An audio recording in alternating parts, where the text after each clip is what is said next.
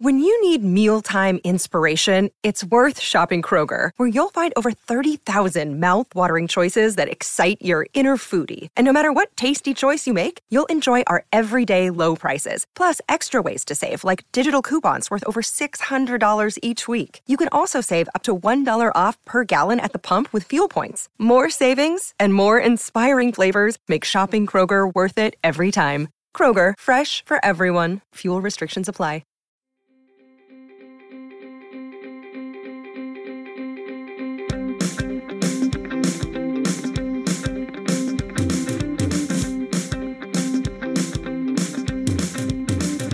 Ladies and gentlemen, boys and girls, welcome back to Basketball Conference, the ACC Football Podcast. My name is Joey Weaver. I'm a Georgia Tech grad and a Louisville fan. He is Mike McDaniel. He's a Virginia Tech grad and Notre Dame fan. Mike, first question, how hyped are you for what looks to be a sweet Week 6 in the ACC? I'm hyped, Joey. We got conference play in full swing this week. Conference play to the degree that we've all been waiting for, except for Notre Dame. Notre Dame's coming to town in North Carolina, but you know, they're basically ACC at this point, right? That's still kind of conference play. Yeah, we got conference play this week. We also got a special guest on with us tonight to help preview these games. Yeah, we do. We welcome back none other than Mr. Cameron Underwood of stateoftheu.com. He's got an important game that his Miami Hurricanes playing this week. He's going to join us to preview that. Cam, always a pleasure. Welcome back. How are you, sir?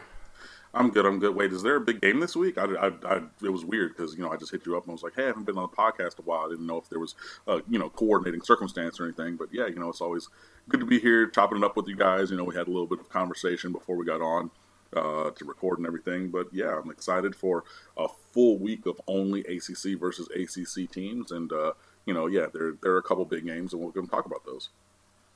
To answer your question, yes, there is a big game this week. Let's dive right in. 12:20 p.m. on the ACC Network. Duke is at Virginia. And just kidding. That's not the big game. We got a huge week. All sorts of conference play going on. And, again, we talked about how last week we were going to learn a lot about a lot of these teams. We got some interesting matchups again this week outside of two big headliners.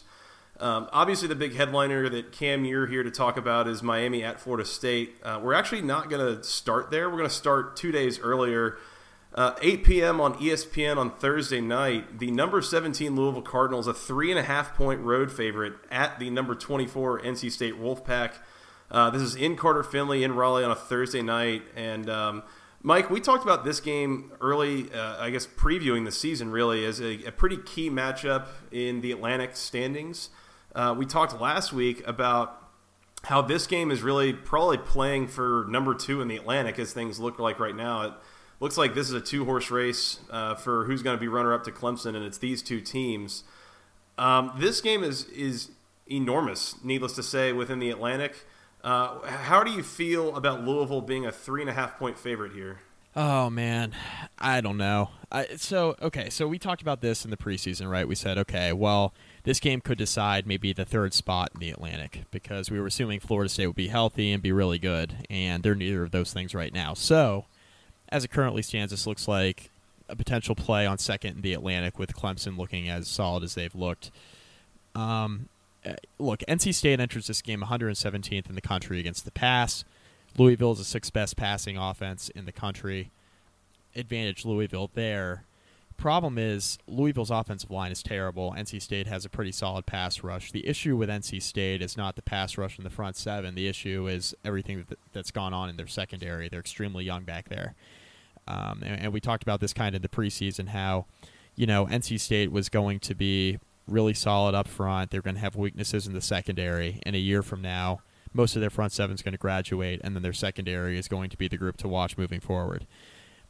That secondary hasn't really come along yet, and because of that, it's really hard to gauge where NC State is going to be not only now, but like a year from now. They've been getting better week over week since that opener against South Carolina where they kind of tripped and fell on their face. But Louisville is so talented with Lamar Jackson that it makes this game extremely hard to pick. Now, NC State is playing this game at home on a Thursday. They're extremely talented on the offensive side of the football. Jalen Samuels has been fantastic once again. Ryan Finley is only getting better week over week. He's been very, very good so far for NC State, and they're starting to run the ball really well. I think there's more balance with NC State than there is with Louisville on the offensive side of the football. I think there are more playmakers at NC State's disposal than there are at Louisville's. I think it's Lamar Jackson or bust, and it has been for the last two seasons. Because of that, I like NC State to win this football game at home, despite all the issues they've had in the back end of the secondary. I think Louisville can potentially play to stop the run, make Lamar Jackson try to beat you with his arm. I think that's the strategy, even though your passing defense is ranked as low as I mentioned, 117th in the country. I think you can be okay if you shut down one dimension of Louisville's offense. I don't think there are enough playmakers on that side of the football for NC State to lose this football game. And this is a game that I circled at the start of the season, as you did too, Joey, when we were previewing the season across the ACC, how this could be one of the deciding games in the Atlantic Division, maybe not for the top spot, but for the second or the third spot. I think it's still that way, and I liked NC State. I was high on them before the season. I'm going to stick with them because I think they are getting a lot better. And look, Louisville is a broken football team. It's Lamar Jackson or nothing at all, especially on offense. And because of that, I'm taking NC State in this one. Cam, are you a fan of home dogs on weeknight games? You know, I usually am, but I'm still enamored with Lamar Jackson. And I know I agree and accept all the things that Mike has said. I'm not going to controvert anything that he said. However, just my opinion on things is Lamar Jackson is such a great singular talent that it's not like they're going up against Clemson again, you know, because they just got, you know, steamrolled in that game because the entire Clemson team was so good. And, you know, I have heard such things about North Carolina State before. For example, Miami went there to play them last year, and they had not allowed a 100-yard rusher in, you know, 30-something games, and the defense was so good, and the defensive line, blah, blah, blah. Mark Walton hit him for 120 yards and 3 scores. Miami won easily, and then all that talk that had been talked about North Carolina State growing to this moment of finally getting over that hurdle just, you know, was false and, you know, had nothing behind it. And for me, I need to see them do something. And what I've seen, even with the offensive line being bad, even with, you know, just some good to good plus, but not great or amazing skill talent around him, I've seen Lamar Jackson single-handedly lift that team up before. I've seen him single-handedly beat good teams with strong defenses at home and on the road. I've seen that. So I'm going to rely on what I've seen. And I get that, you know, yes, if North Carolina State defensive line, you know, Bradley Chubb and group, if they are able to play to the top of their potential, it's going to be a rough day for Lamar Jackson because he's going to be running for his life. And, you know, you do, even in a Bobby Petrino passing offense, you do have to have that balance of running the ball because that sets up a lot of things. I just think that Lamar Jackson is singularly dynamic. I think that he has a skill set that even if things break down, he's going to be able to make some plays and hit some throws, especially against that, you know, secondary that Mike talked about. So, you know, I'm just hesitant to believe in North Carolina State because I've gotten pump faked by them before in the past. So, you know, it's kind of once bitten, twice shy about believing that they're going to, you know, make that step. And for NC State, beating Louisville is a big step still, and I just don't think that they have it in them, and maybe they prove me wrong, but I'm going with Louisville. Back when Clemson played Louisville, I talked about how part of the discussion and a lot of the basis, so to speak, maybe for the picks that were made on College game day was Louisville's got the best player on the field. They've got Lamar Jackson. And my rebuttal to that was, yes, and Clemson has the next 8 or 9 best players on the field after that. I would say in this case, I don't think it's as drastic. I don't think it's 8 or 9 guys, but I would bet you that NC State has probably about 4 or 5 players better than Louisville's second best player. And so that's something I go back to. I'm sticking with my pick that I made before the season. I'm saying the Wolfpack beat Louisville here and win outright. I like Mike was saying, I do not trust Louisville's offensive line here. I just don't. I think that NC State has also subtly played really well, a lot better than a lot of people would want to give them credit for. In particular, you know, they lost that game early on to South Carolina. They really outplayed South Carolina in that game. They just made a couple of mistakes that got taken advantage of, and that was the difference in the game. Since then, they have been playing exceptionally well. They beat Florida State. They beat the pants off of Furman and took care of business last week against Syracuse. These guys, I think, are actually a lot better than a lot of people want to give them credit for. Ryan Finley's getting it done on offense. Got Jalen Samuel backing him up and doing all sorts of stuff for them. I like this NC State team. I think that this is maybe the special year for Dave Doeren there as head coach that they haven't really had yet. I think they get it done here, and I think they solidify themselves as they're going to finish number 2 here in the ACC Atlantic this year. Anything else from either of you guys before we move on? I just think it'll be interesting if NC State does win. They still have to play Clemson, and I would want to see what that game would be like, because that would almost be the de facto ACC Atlantic championship game for them. And so, I want to see how they approach that. Like, it's a, is it a national championship for them? Kind of Miami did that with their bowl game against West Virginia last year, where they took it, with so much more gravitas than any other game. I would just want to see, if NC State wins, what do they do down the line when they really come up against a juggernaut and they really got to, kind of lay it all on the line. Totally fair. And Cam, just to recap, you said Louisville covers here? I picked them to win outright. I don't know what they cover. 3.5? 3.5? I don't know about that. Well, because, if they win 24-21, that's not covering. Correct. I don't necessarily see them. I'm going to say. Put you down for Louisville to cover. Fine. Put me down for Louisville to cover. I'm just going to say real quick, we're going to learn a lot about Dave Doeren here, too, right? He hasn't really won a big game yet at NC State. I guess you can count that Florida State win a couple of weeks ago, but Florida State is not where we expected them to be. So how big of a win actually is that? And you could talk about that Notre Dame win last year. At the time, everybody was like, oh, my God, NC State just beat Notre Dame, and then Notre Dame went 4-8. So I'm still waiting for that program-defining win for Dave Doeren. And I don't know if Louisville is it, but it would go a long way, and it would be high up there on the list. And I think we'll learn what kind of coach Dave Doeren is because, for the first time in a while for NC State, there are expectations with this football program.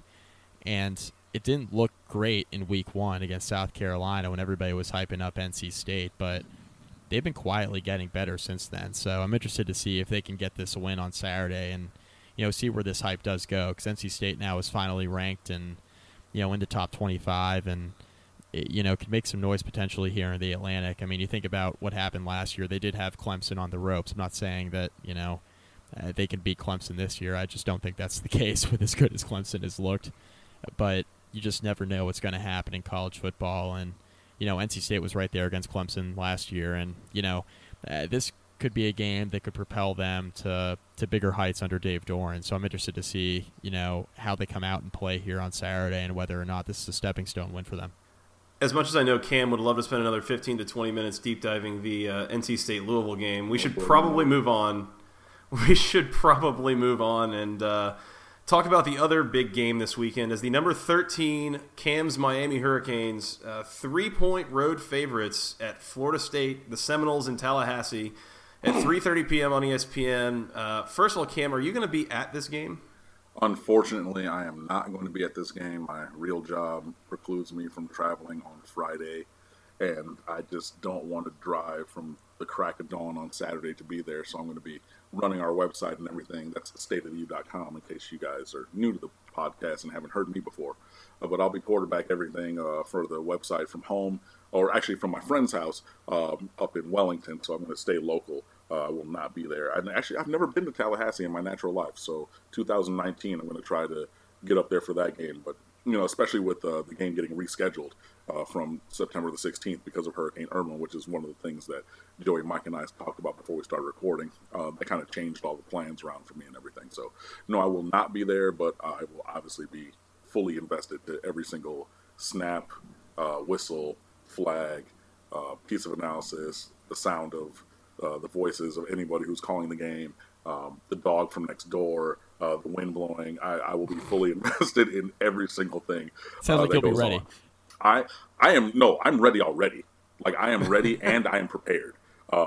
So, you know, we're trying to put up a bunch of great content on the site this week. You know, we have people, pitching in additional pieces of, op-eds about, Miami and Florida State. So we have like 7 things up today, like 8 things yesterday, even more coming up. But yeah, I'm ready. So I'm just kind of counting down the hours. But yeah, I'll be fully invested. Even if I'm not there in body, I will definitely be there in mind and spirit. I've got a question about this, Cam, and you've probably kept up with this better than I have. What's the status of Mark Walton in this game? Mark Walton is going to play. Mark Richt, after practice today, was asked about that. And, well, he was asked earlier in his, day after presser. And he said, Mark Walton, who injured an ankle against Toledo and then got stepped on at Duke. He didn't roll it again. He got stepped on. And that's what Mark Richt said. He said, look, he's probably going to live in the training room for the week. Might be, a limited performer in practice, but the kid's going to play. And he has to because he's the franchise at running back. And unless, something's broken or falling off and has to get amputated, he's going to be out there. So the day after practice, Mark Richt was asked again. And he said, Mark Walton practiced today and he's going to play. And the journalist followed up and said, well, was he a full participant in practice? And Mark Richt said he practiced. So, I mean, that is a kind of little bit of coach speak there, but expect to see number one in the backfield when Miami Hurricanes offense first comes out of the sideline on Saturday. All right, Cam, so how do you see this thing playing out, right? So you have Florida State's offense, which, really is confined to just a running game at this point with no passing game with James Blackman. You have a Florida State defense that's, pretty close to elite, but not nearly as elite when you don't have an offense that can stay on the field. Then on the flip side, you got Miami, right? We're starting to learn a little bit more about them. They've only played 3 games this year due to the hurricane. Played very well last Friday night against Duke. Really took it to the Blue Devils there in Durham. You look at Miami, their passing game's coming along. Obviously, Mark Walton hasn't been fully healthy, but he's been effective when he's been in. The defense is the strong suit of this football team at this point, I would say, especially when you have a new quarterback at the helm. How do you gauge this game? I mean, I think it's a stepping stone game for Miami no matter what. I mean, Florida State's not the team we thought they were, but at the same time, Miami's still building and a team that can definitely compete for a Coastal Division title. So how do you see this thing playing out here on the road on Saturday? The first thing I'll say is whatever you've seen from Florida State that's been bad, put it out of your mind. And I've said this for years. Even if you look back to last year, even if you look back to the year before that, you're going to see the best of Miami and Florida State. So if you think that they are coming in and they're just garbage and whatever, I could see that because of what you've seen. But I've lived this for damn near 20 years, and I've seen some down teams beat Miami teams. We've lost 7 in a row, and we've been in tight games in 6 of those 7, or 5 of the last 6, I should say, have been a touchdown or less going into the fourth quarter. Or 2 touchdowns or less going in the fourth quarter. So, you get a score, stop, and a score. That's a close game, and we've led in a bunch of those games. And even if you look at it and say, okay, a couple years ago, Miami was the stronger team, and they have this, that, and the third, and like last year, last year here where we had that damn blocked extra point. But, Florida State came in 3-2. Miami was undefeated. You're looking around like, hey, this is going to be it. And then you see a Florida State team that looks like Florida State. And when I say that, you know what I mean. You can hear the importance in my voice. That's what's going to happen. And everybody's writing them off now. Like, Miami's been written off for years. And, I think it's false, but I even saw Safid Dean, a friend of mine who now works for the Tallahassee Democrat, he spoke to Jimbo Fisher, a player, and they're talking about, it's us against the world, everybody's counting us out, and they're trying to play that angle up now. And trust and believe, those guys are going to bring it. They understand the legacy. You think that every player who's been to Florida State over the last, 5 years, 6 years, who has never lost to Miami, you think that Dalvin Cook and them are not calling those boys and saying, don't let them win, don't ruin our legacy? That's going to happen, man. So I think that this is going to be a typical Miami-Florida State game where it's going to be a knockdown, drag-out fight. Matt Porter from the Palm Beach Post, journalist down here, beat writer for the Miami Hurricanes, he said, you know, if you had blind resumes and the names of the teams were not Miami and Florida State, he would pick the Miami profile team by 3 touchdowns. And I think he would be justified. But in that it's Miami and Florida State, it's going to be a close game. And I just believe it until I see it. And maybe this is just a little bit of Al Golden PTSD where I've seen good Miami teams, you know, get beaten by Florida State and then fall apart. You know, and things like that. And, you know, I've been there and I've watched every year, you know, and I have taken it on the chin, just like the team, 7 years in a row. That's a loss. That's a loss. That's a loss. On and on and on.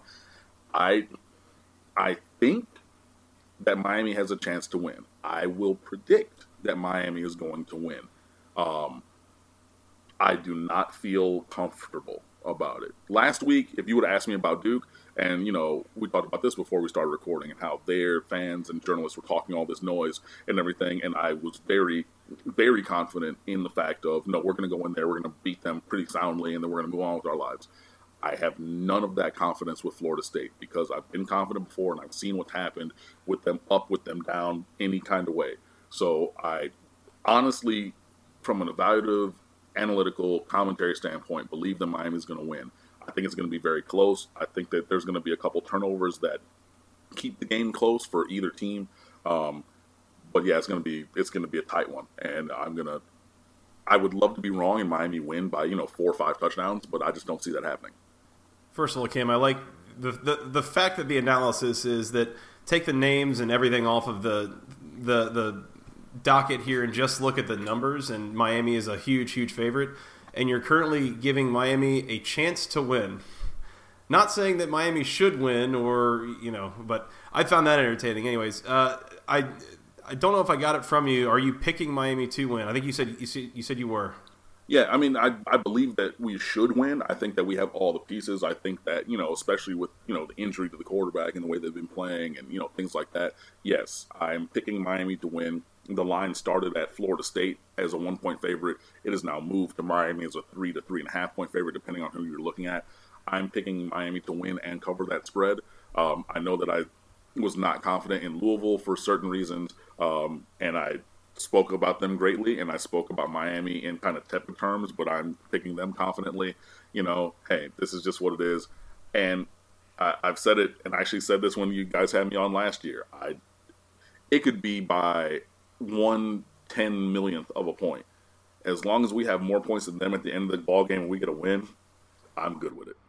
Yeah, Mike, are you joining him? I'm going to join him and pick Miami as well. Miami has lost 7 straight games against Florida State. Jimbo Fisher is 17-1 against teams from the state of Florida. How about that, Cam? Yes, I know. You like to remind me. That's a stat right there. There's a stat. Stat guru. And actually, there was a stat that a guy on our website wrote today. Where is it? It was something like Miami. It was talking about the point differential from first halves to second halves. And Miami's won the first half of the ball game against Florida State by like 3 points or 6 points over the course of the last 5 years.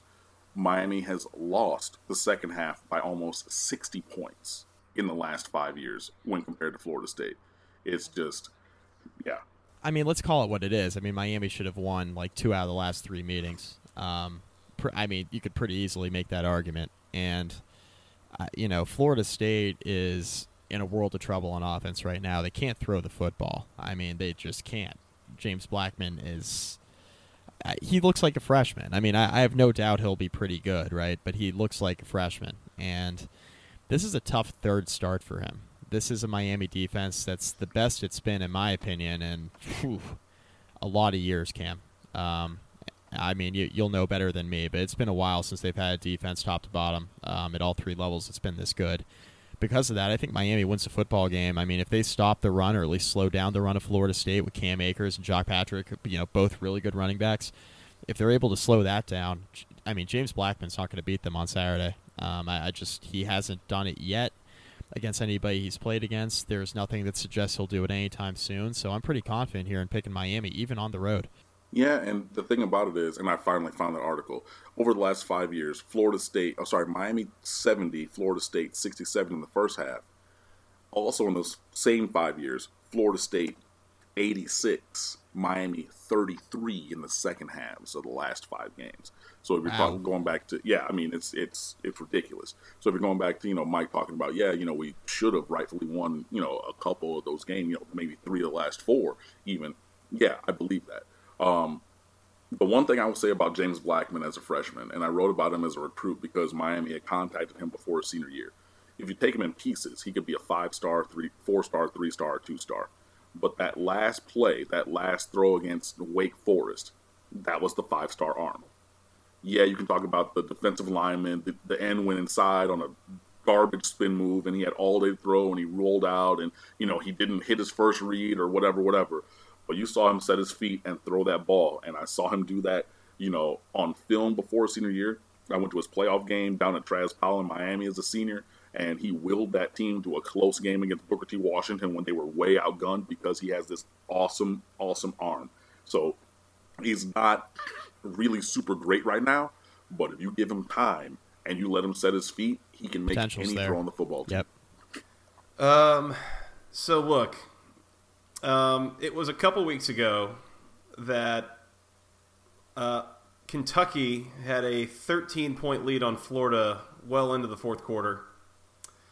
And Florida came back from a 2-touchdown deficit and ended up winning the game in the most egregious, heartbreaking, absurd fashion you've ever seen. And I thought it was very interesting. Probably my favorite podcast is on the SB Nation Network. His podcast Ain't Played Nobody with Bill Connolly and Stephen Godfrey.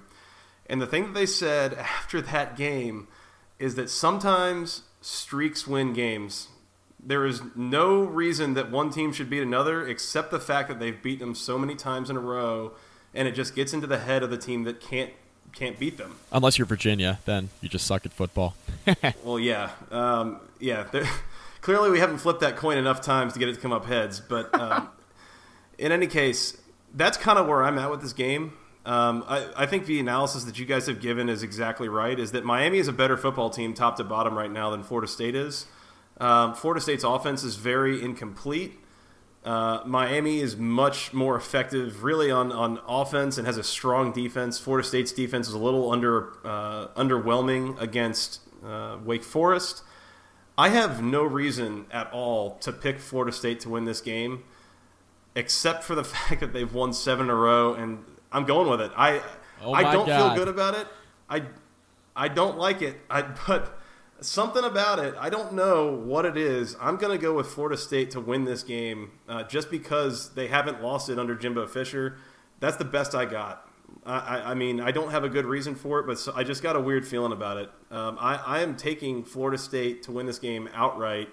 Cam is over there having like an aneurysm and just can't imagine that. But No. The thing about it is, I can imagine it happen, and that's why I'm over here having such a problem, because you're speaking to that insecurity that has to be inside all of us Miami fans, because like we've detailed it, I'm not going to go over it again, but yeah, it's not that I can't understand what you're saying, it's that I understand it all too well, and that the thought process Joey just said, that's what has to be in the back of every Hurricanes fan's mind, and I, just don't want to see that happen, but until I see otherwise, am scared to poo my pants because I fear that something crazy is going to happen and that is going to be the outcome. And I don't want to live in a world where Miami continues to lose to Florida State. I've seen it happen in college football before. There's so many. I have to go with it. I don't know. I don't feel good about it. Like you said, Miami, by all means, should win and cover, and this probably shouldn't be all that close, but ultimately, I'm going to go with the Seminoles. Sorry, Cam. No, let's move on in the interest of time. We got a whole bunch of other conference action here. Next up, Wake Forest at number 2 Clemson. The Tigers a 21.5-point home favorite at noon on ESPN2. Mike, that's a lot of points. You intimidated? Yeah, for some reason, I think Wake Forest is going to keep this kind of close. Now, not to the point where Clemson won't cover. I think they will win and cover. I would not be surprised in the slightest to see Wake Forest do something similar to what Boston College did against Clemson a couple of weeks ago, where BC had it 7-7 going into the fourth quarter and then got the doors blown off of them. I like Wake Forest to keep this competitive. There's just something about this defense right now. I get that the talent that they faced offensively, I mean, they haven't faced world beaters, right? I mean, the best offense they faced was probably last week with Florida State, and they have a quarterback who's a true freshman. I get that, but at the same time, this defense is good. It's well coached. They're playing with a little bit of swagger to them right now. There's just something about this defense with Wake Forest that makes me think that they're going to keep it close. That and the fact that, like, John Wolford is playing really good football at the quarterback position for Wake Forest. I can't believe I'm saying that either, but he's been really good. He's running the ball well. He's throwing the ball as efficiently as he has throughout his entire collegiate career. He looks good right now, but they just don't have the playmakers across the board to compete with Clemson. They have not seen a defense like Clemson's. Florida State's defense, you know, while really good, and we'll all say it, I mean, they're an elite defense when their offense is rolling. But if that offense isn't able to stay on the field, the Florida State defense leaves a bit to be desired, and they were a little bit underwhelming last week against Wake Forest. Clemson's nothing of that sort. I mean, I think the same issue that Wake Forest is going to have is the one that Virginia Tech had last week. Clemson's going to be able to rush for and drop the remaining seven guys into coverage, and John Wolford's going to have a lot of trouble throwing the football. So while I think Wake Forest defense can keep it close if they're able to stop the run of Clemson and make Kelly Bryant a little bit more underwhelming throwing the football, you know, make him make plays, which is what Virginia Tech tried to do. It worked to a degree, but Clemson's got too many playmakers on offense. They'll find a way to make some plays and manufacture points. And more importantly, I think Clemson's defense is the most talented that Wake Forest has faced. They'll be able to get pressure, rushing just four guys, dropping seven into coverage. I think John Wolford will struggle in this football game. I think Wake Forest defense keeps it close for a while, but I like Clemson to win this thing comfortably and pull away in the second half. Cam, is Wake Forest getting drubbed here? I think they're going to get drugged, and I think it's going to be worse than Mike thinks. I think that they're on a low because they put everything out there last week against Florida State, and by all rights should have won that game and found a way to snatch defeat from the hands of victory. And I think that they're on a lull, and I think that Clemson is rolling, and I don't think that it's going to be pretty.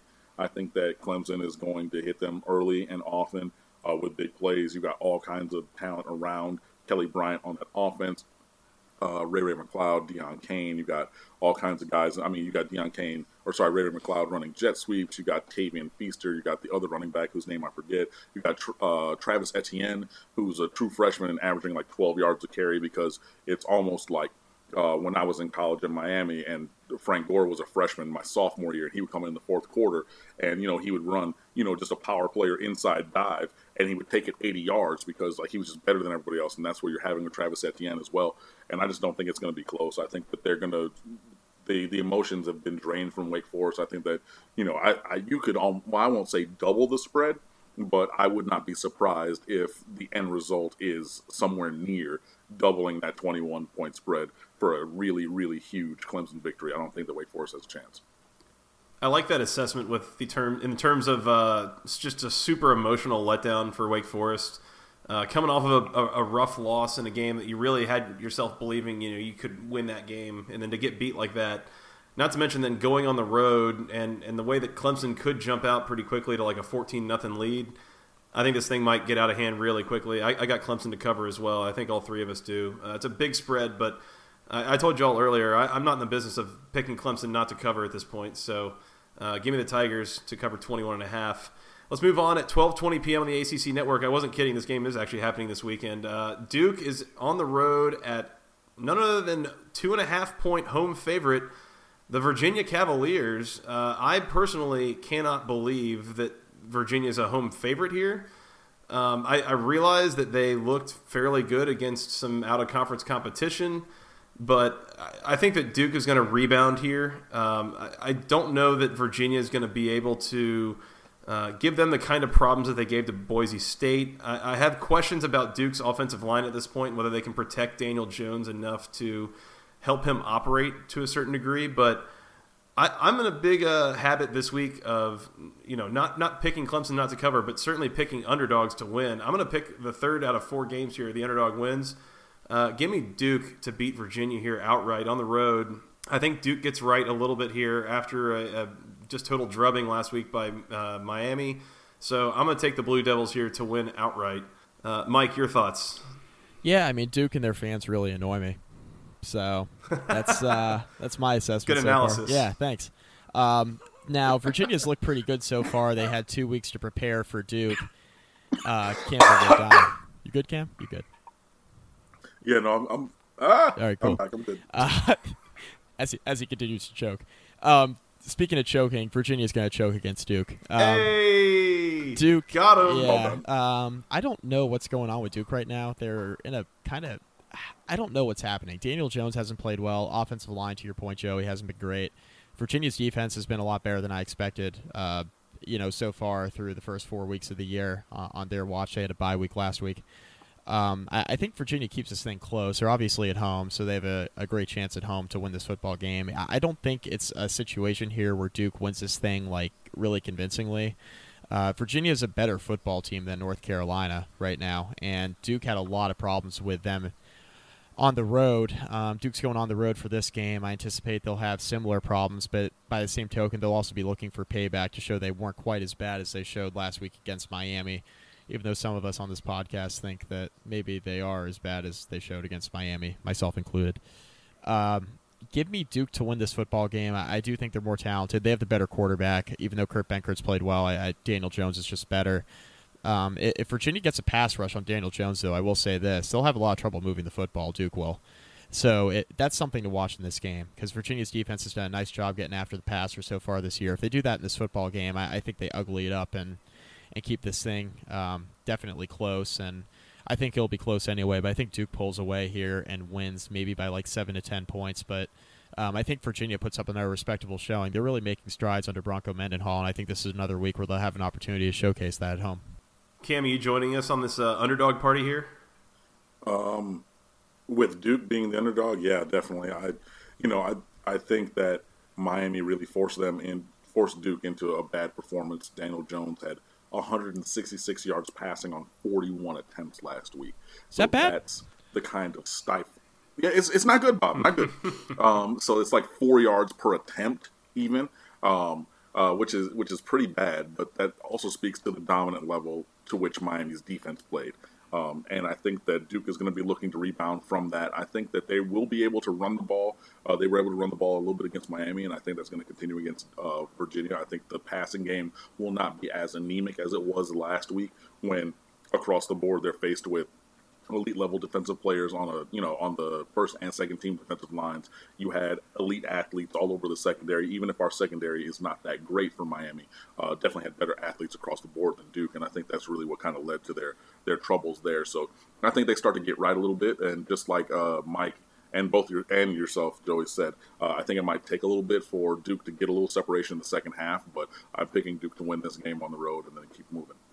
Moving on, Mike, your number 16 Hokies, a 16.5-point road favorite in Chestnut Hill, taking on the Boston College Eagles at 7:15 on ESPN2. This seems like it should be an easy win in general. It's kind of a low spread, as only 16.5 points when it comes to conference games right now. But, thoughts on the Hokies against the Eagles? That is a mad football team, Virginia Tech. They did not play well last week against Clemson. Yes, Clemson is an elite football team, but Virginia Tech shot themselves in the foot time and time again. They let Tavian Feaster open for a 60-yard touchdown. They had 14 points surrendered on 3 turnovers in that football game last week. So while Clemson had a lot to do with those turnovers, Virginia Tech could have been right in that football game last Saturday at home if they had just taken care of the little things. And, I'm not saying they would have won the game. I think Clemson's elite and on a different level than, most other teams in the ACC right now. But I think Virginia Tech would have had a much better chance to be a bit more competitive on the scoreboard if they had taken care of business. They're really mad. They want to clean some things up. Boston College is the perfect medicine for that because they can't move the ball on offense. And defensively, well, they're getting better, but they gave up over 600 yards rushing to Notre Dame 3 weeks ago. They looked a little bit better in the last 2 games. Obviously, they played well against Clemson the following week. They had a get-right game last week against Central Michigan, but Central Michigan is not Virginia Tech. I like the Hokies to win this thing in a rout. I'm not sure it's even close from the start. I think we have potential here for the Hokies to play their most complete game all year from start to finish. We haven't seen that yet.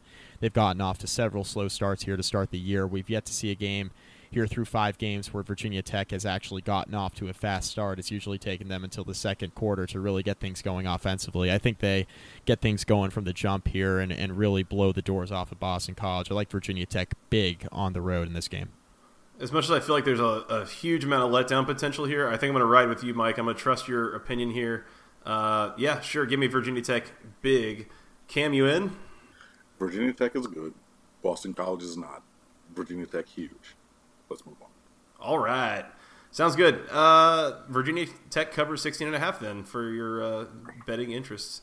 Number 21, Notre Dame, a 14-point road favorite at North Carolina at 3:30 p.m. on ABC.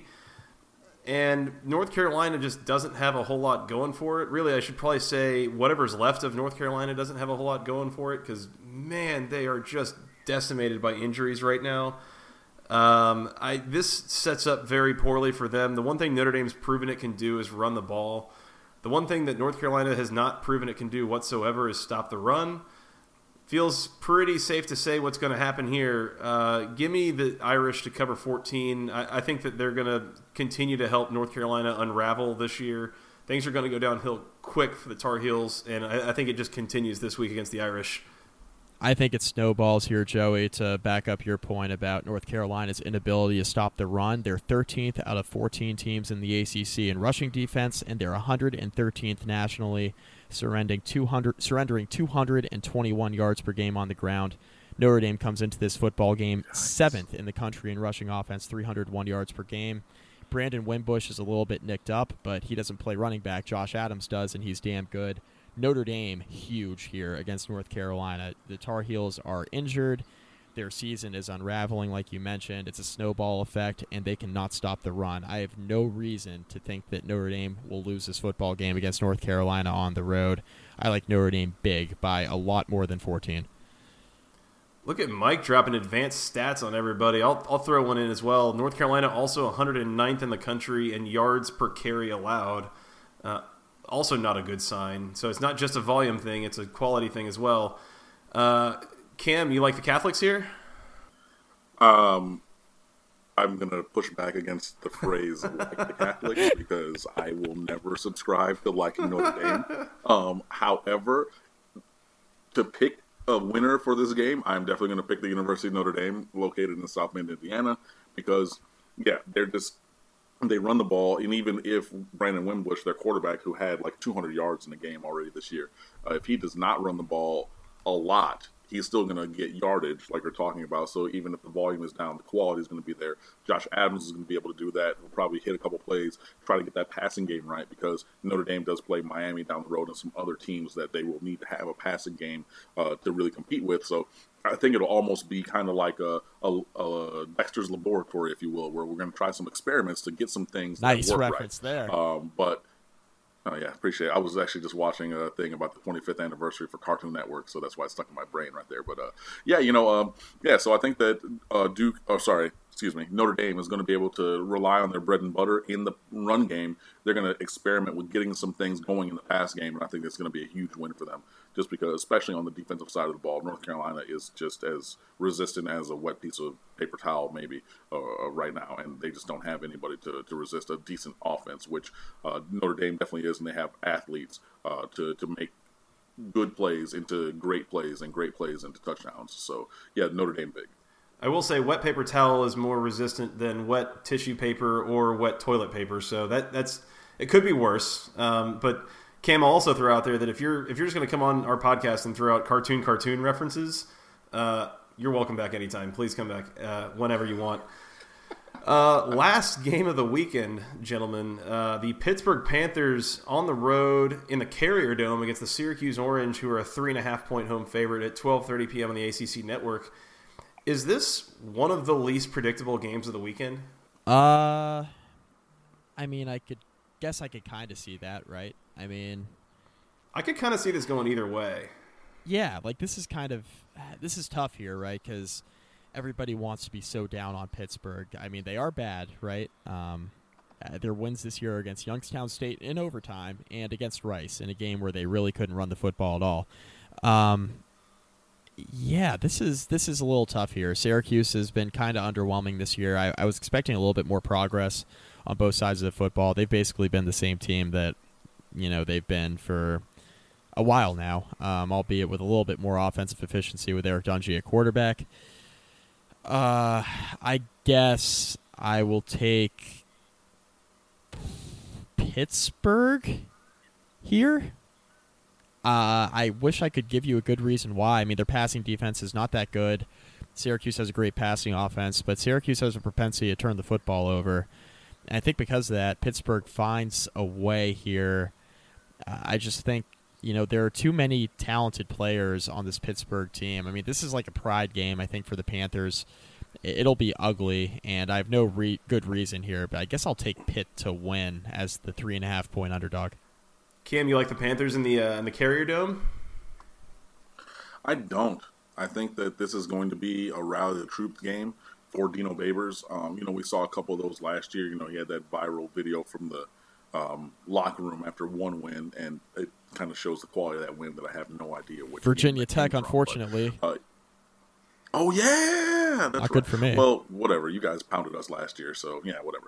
Anyway, but he has a rally of the troops game, like, every year at home, and he finds a way to win a game. And I think that Pittsburgh is so abjectly terrible that this could be that week. And that would put Syracuse to 3-3, where they have a fighting kind of chance to get to a bowl game, and you really need this win if you're going to continue to really motivate your team and say, hey, we can go 6-6, we can get to a bowl game and get that payoff where you get those extra practices to spin forward to the next year and try to continue to develop your program. So I'm actually going to go with the home favorite for once, and I'm going to pick Syracuse. I don't think it's going to be a blowout like a lot of the other games that we spoke about. I don't really feel confident as we go back, maybe hearkening to the first couple games we spoke about earlier on this podcast. But I think that it's coming to a point for Dino Babers where in year two, looking forward to year three, you've got to do something with recruiting, which means you've got to win on the field, you've got to get to a bowl game, you have to do tangible things to progress your program. And I think a win like this is where he's going to have to push his chips to the center and say, look, we're all in on this. We're going to do everything we can to win this game, because if you don't, things can fall apart. And this is like a sneaky big game for Syracuse. So I'm going with the orange. I'm with you, Cam. I don't think that Pitt is going to be able to really slow down Syracuse in a way they're going to need to, really passing or rushing the ball. By the way, I think future ACC Player of the Year Eric Dungey is going to have a good week. I think he'll light up that Pitt defense quite a bit, and I still have not yet seen a whole lot of indication that Pitt's going to be able to move the ball. In particular, Pitt struggled to run the ball last week against Rice. And at that point, you're making Syracuse look like the 85 Bears on defense. So, I'm with you, Cam. Give me the orange to cover 3.5 in their own building against the Panthers. So a little bit of disagreement there because Mike has Pitt to win the game outright. Yeah, but I don't know why. So, I mean, don't touch that scoreline, guys, right? I mean, I would leave that alone. Yeah. No. Yeah, no, I'm watching that one go by. No regrets. ACC pick of the week, Mike. I went first last week, excuse me, and I made the mistake that I'm going to make again this week in trusting Florida State. I would like you to go ahead and pick first this week. I like Notre Dame giving 14 against North Carolina. Are you kidding me? That's a win and a cover there for the Irish. That's an easy pick. I mean, UNC can't stop a nosebleed, and Notre Dame can really run the ball. So, yeah, give me the Irish there on the road, 14-point favorites to win and to cover. 14, that's a lot. Cam, you freaked out when I said I trusted Florida State last week, and I made the mistake again this week. You all right over there? You good? Is that your pick of the week? No. That's not my pick. Okay. That's why I freaked out. I was going to say, like, it's one thing to maybe go there, but as pick – that's why. You guys can't see because we're on Skype. We're video chat together, and I, like, threw my headphones. I, like, rolled around. There was histrionics on my end because I thought that Joey was going with Florida State for the week. So I'm relaxed now. I'm chilling. Okay, cool. I am not anywhere near that daring. Not a whole lot of these that I really love. The lines here I think are all pretty good. I'm a little tempted to pick NC State to cover 3.5. against Louisville. I don't totally know if I trust them or if I trust Clemson by more than 21.5. Always trust Clemson. That's so many points to give up. Always trust the Tigers. Yeah, like I said, I can't get in the business of picking against Clemson to cover the spread. So, Mike, my picks of the week have been really bad this year. Whatever. I'm going to take Clemson to cover 21.5 against Wake Forest. I know you guys all listen to the solid verbal. I mean, what did they say? Don't doubt Clemson, right? I mean, don't doubt Clemson. So, don't doubt them, Joey. They talk a lot about Alabama minus anything. I think I might go Clemson minus anything here against a Wake Forest team that probably has a letdown, both going on the road and coming off a rough loss. I think Clemson might just totally steamroll them here, but we'll have to see. Cam, do you care to make a pick of the week yourself? Or are you abstaining? No, I've done it before, and I'm going to do it again. And I have to do it. I loved it more when it opened at Florida State -1 to pick Miami. I don't love it as much because if it's Florida State -1, then if I'm picking Miami outright, which I am, then boom, that's an easy pick. As the line has grown to Miami 3.5, it makes it a little bit more tenuous from a, betting perspective. But, I really deeply believe that Miami is the better team, and the streak has to end sometime, and I'm going to be betting on it being this week. So, Miami Hurricanes, go Canes, orange, green, and white. That's my pick of the week. The total in that game is also 47.5. Thoughts on that going under? Ooh. That's also a valid pick of the week, by the way. It's picking against totals. Yeah, I saw it at 48 earlier. I didn't know that it went down another half point, but yeah, so you're talking – yeah, I think it's going to be under because I think that the defenses for both teams are the best units on the field. I think Miami's offense is clearly better than Florida State's offense, although Florida State's offense does have plenty of talent on it. I think the special teams are a wash. I know that Bud Elliott has been tweeting about bad play from Florida State's special teams, but Miami's special teams are also giving up 25, 26 yards per kick return, almost had Duke break one, things like that. Zach Fiegels last week also had a punt that went -1 yards, which wasn't even the worst punt in the week. Go ACC moment of the week, by the way, football. That was – it was? That it was. Nice. Oh, well, so you guys who were listening to the show didn't know about that -1 punt, but, it hasn't been roses and sunshine on either side of special teams. But, I think when you just get down to it with Miami's offense being better – at production than Florida State, even if the talent is comparable and things like that. Yeah, I think that there will be some points scored, but I'm comfortable with two really, really good defenses going the under there. I don't mind the under there. I don't mind the under there at all, Joey. I'm a little tempted to change, but I don't think I'm going to. I think I'll leave that alone. Nah, go for it, man. Go ahead. Don't not change because I'm on the podcast. I would have heard it anyway. So if you want to take Florida State with the under, go right ahead, bro. Don't let me stop you. No, but you make the good point about Florida State's special teams, first of all, killing me to – I picked them to beat Alabama outright the week one, and they had them – Oh, no, you didn't. Did. They had them outplayed in a lot of it, but special teams was a huge undoing in that game. So that's something that I lean on is not wanting to go under. I'm also concerned there's going to be a defensive score or two in this game, with especially how bad Florida State has been at protecting James Blackman and how good Miami's front seven has been at rushing quarterbacks. I just have a feeling that there's some potential there for defensive scores, and I'm going to shy away from under what is a relatively low number. The other number I look at that I'm kind of tempted to go under on is a weeknight 65.5 total in Louisville, NC State. That's kind of a lot of points. Little tempted there, so I don't know. I'll leave that one alone too. I'm going to stick with Clemson minus 21.5. Pick of the week. I don't feel great about it, but that's what I got. Mike, you got Notre Dame minus 14, and Cam, of course, has taken his Hurricanes minus 3 against Florida State. Good luck to you both, gentlemen. Mike, anything else before we get out of here? Yeah, let's give a shout out real quick. Can we do shout outs? We're doing shout-outs, right? We go shout-out, absolutely. Yeah, we're going shout-out to Brent White. Give us a 5-star rating and a great review on Facebook. Brent, thank you for listening, man. Just wanted to give you a shout-out real quick. And to all you guys, of course, who are listening to the podcast who didn't rate a review yet, our DMs, so to speak, are open. So go ahead and do that on Facebook. Yeah, give us a 5-star rating, or, you know, if you don't think we're 5-star rating, give us like a 3-star rating, whatever. I mean, we're more interested in the review part anyway. We want to know what we're doing well, what we can do better.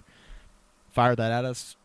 You do that on Facebook, on iTunes, on Google Play. I got the iTunes, Google Play, and Facebook links all up in our bio on Twitter, so check those out. So one-stop shop, review wherever you'd like, and we'll give you all shout-outs as well. And we appreciate all you guys listening. Oh, and thanks, Cam, as well. I know we're getting to that, but Cam, thanks for coming on, man. I mean, really appreciate it, as always. This is always the highlight of my week whenever I get together with you guys. So, you know, it's a good time. It's a lot of fun. Thanks for having me, you know, on this week that it turns out that there happens to be a big game for Miami. So, yeah, you know, it was good to be there. I need to get back on a recap podcast because I missed the ACC moment of the week, and I forget which one it was last year when I just was laughing so hysterically I had to turn off my microphone.